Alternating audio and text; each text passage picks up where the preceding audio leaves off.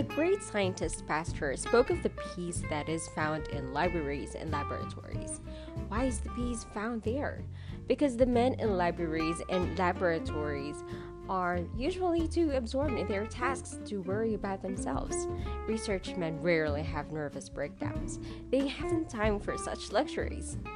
What does such a simple thing as keeping busy help to drive out anxiety? Because of a law. One of the most fundamental laws ever revealed by psychology. And that law is that it is utterly impossible for any human mind, no matter how brilliant, to think of more than one thing at any given time. You don't quite believe it? Very well then. Let's try an experiment. Suppose you lean back right now. Close your eyes and try at the same instant to think of the Statue of Liberty and of what you plan to do tomorrow morning. Go ahead, try it. You found out, didn't you, that you could focus on either thought in turn but never on both simultaneously? Well, the same thing is true in the field of emotions. We cannot be pepped up and enthusiastic about doing something exciting and feel dragged down by worry at the very same time. One kind of emotion drives out the other. And it was that simple discovery that enabled army psychiatrists to perform such miracles during the Second World War when men came out of battle so shaken by the experience that they were called psychoneurotic. Army doctors prescribed keep them busy as a cure. Every waking minute of these nerve shocked men was filled with activity, usually outdoor activity, such as fishing, hunting, playing ball, golf, taking pictures, making gardens, and dancing. They were given no time for brooding over their terrible experiences.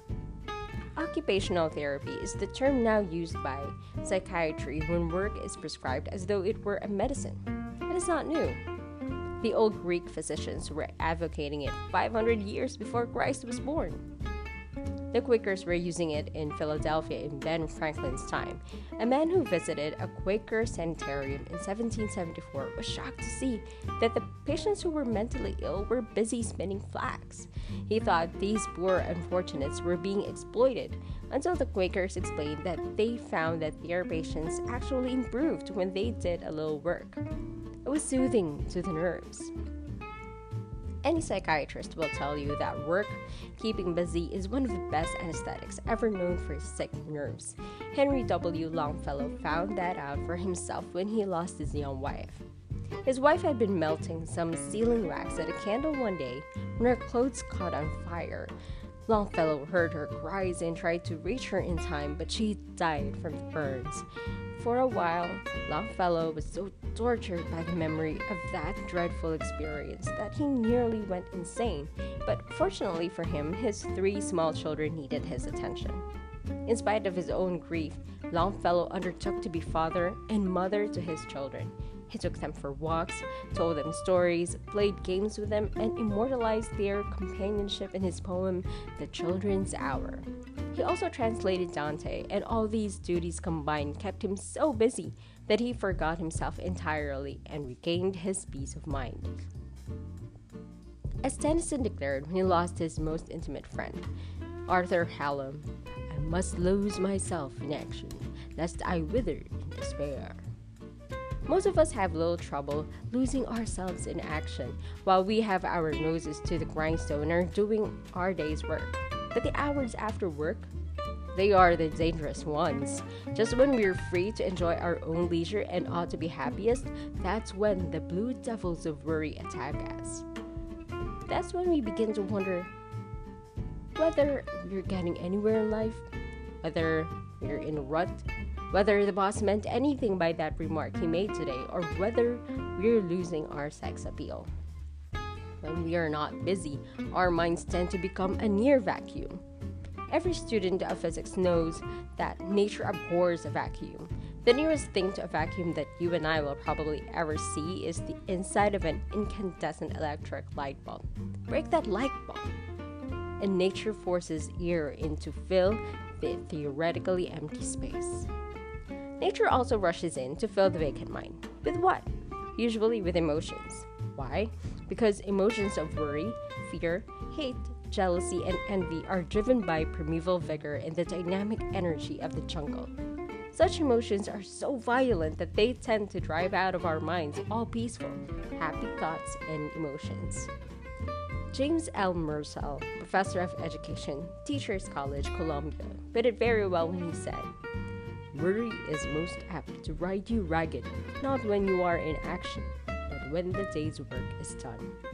Your imagination can run riot then and bring up all sorts of ridiculous possibilities and magnify each little blunder. At such a time, he continued, your mind is like a motor operating without its load. It races and threatens to burn out its bearings or even to tear itself to bits. The remedy for worry is to get completely occupied doing something constructive.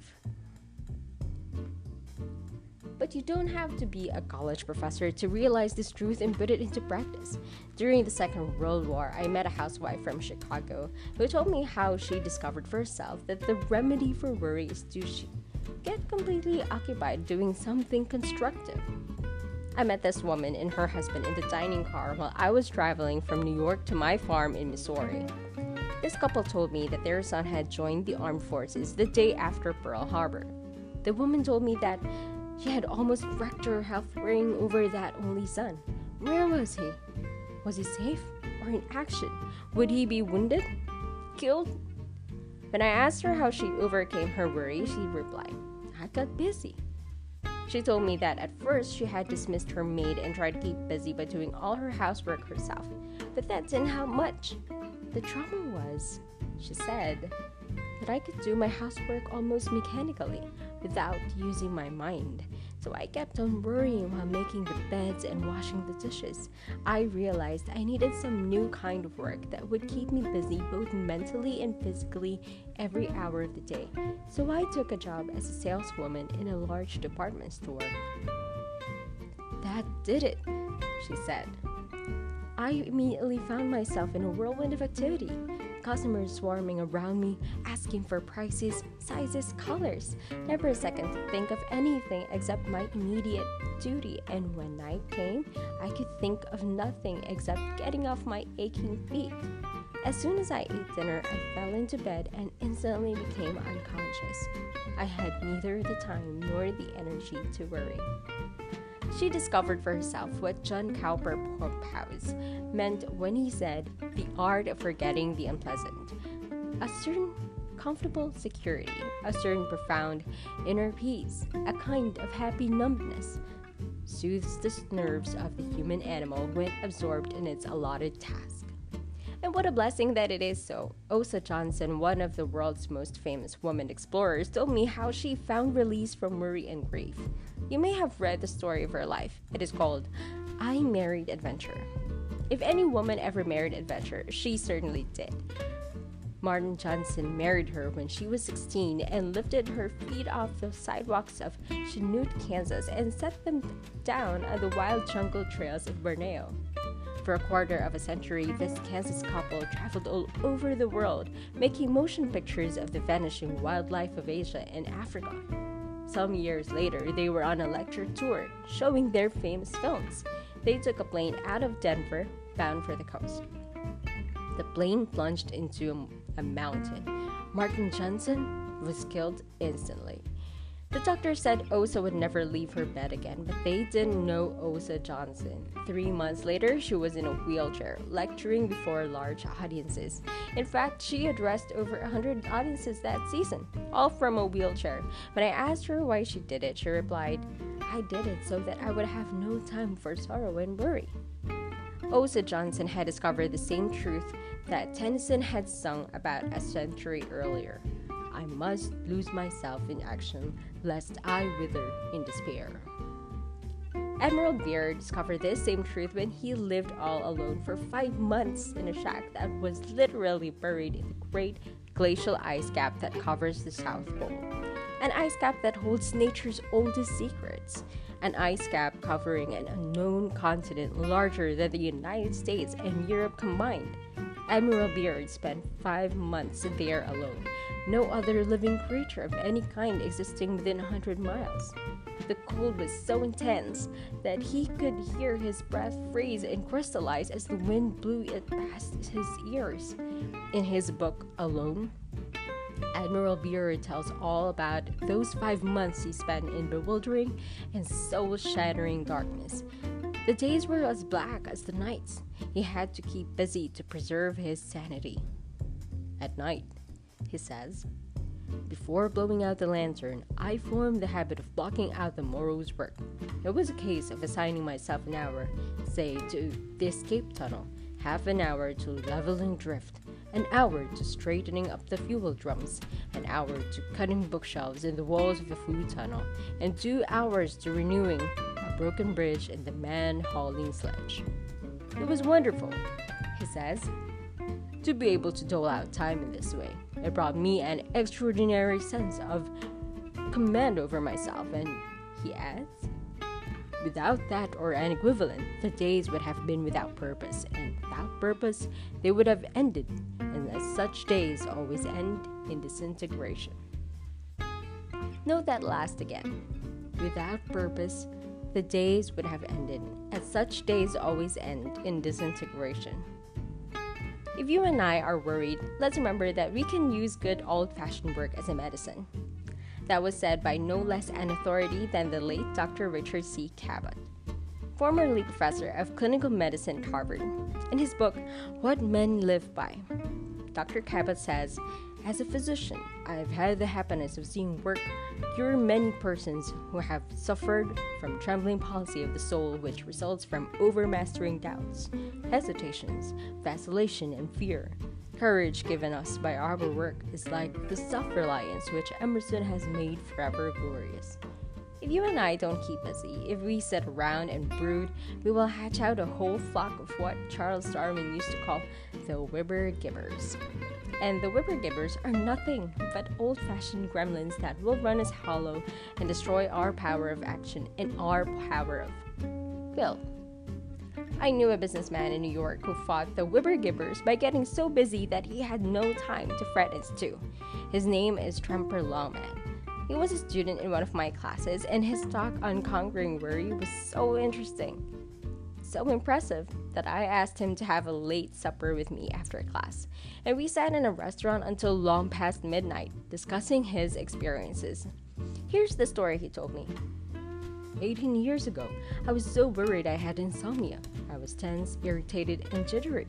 I felt I was headed for a nervous breakdown. I had reason to be worried. I was treasurer of the Crown Fruit and Extract Company. We had half a million dollars invested in strawberries packed in gallon tins. For 20 years, he had been selling gallon tins of strawberries to manufacturers of ice cream. Suddenly, our sales dropped. Because the big ice cream makers, such as National Dairy and Borden's, were rapidly increasing their production and saving money and time by buying strawberries packed in barrels. Not only were we left with half a million dollars in berries we couldn't sell, but we were also contract to buy a million dollars more of strawberries in the next 12 months. We had already borrowed $350,000 from the banks. We couldn't possibly pay off or renew these loans. No wonder I was worried. I rushed out to Watsonville, California, where our factory was located, and tried to persuade our president that conditions had changed, that we were facing ruin. He refused to believe it. He blamed our New York office for all the trouble. Poor salesmanship. After days of pleading, I finally persuaded him to stop packing more strawberries and to sell our new supply at the Fresh Berry Market in San Francisco. That almost solved our problems. I should have been able to stop worrying then, but I couldn't. Worry is a habit, and I had that habit. When I returned to New York, I began worrying about everything. The cherries were were bought in Italy, pineapples we were buying in Hawaii, and so on. I was tense, jittery, couldn't sleep, and as I have already said, I was heading for a nervous breakdown. In despair, I adopted a way of life that cured my insomnia and stopped my worries. I got busy. I got so busy with problems demanding all my faculties that I had no time to worry. I had been working seven hours a day. I now began working 15 and 16 hours a day. I got down to the office every morning at 8 o'clock and stayed there every night until almost midnight. I took on new duties, new responsibilities, When I got home at midnight, I was so exhausted when I fell in bed that I became unconscious in a few seconds. I kept up this program for about three months. I had broken the habit of worry by that time, so I returned to a normal working day of seven or eight hours.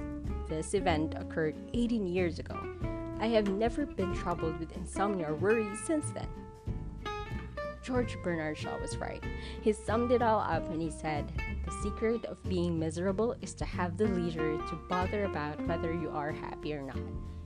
So don't bother to think about it. Spit on your hands and get busy. Your blood will start circulating, your mind will start ticking, and pretty soon, this whole positive upsurge of life in your body will drive worry from your mind. Get busy. Keep busy. It's the cheapest kind of medicine there is on this earth, and one of the best. To break the worry habit, here is rule one keep busy. The worried person must lose himself in action, lest he wither in despair.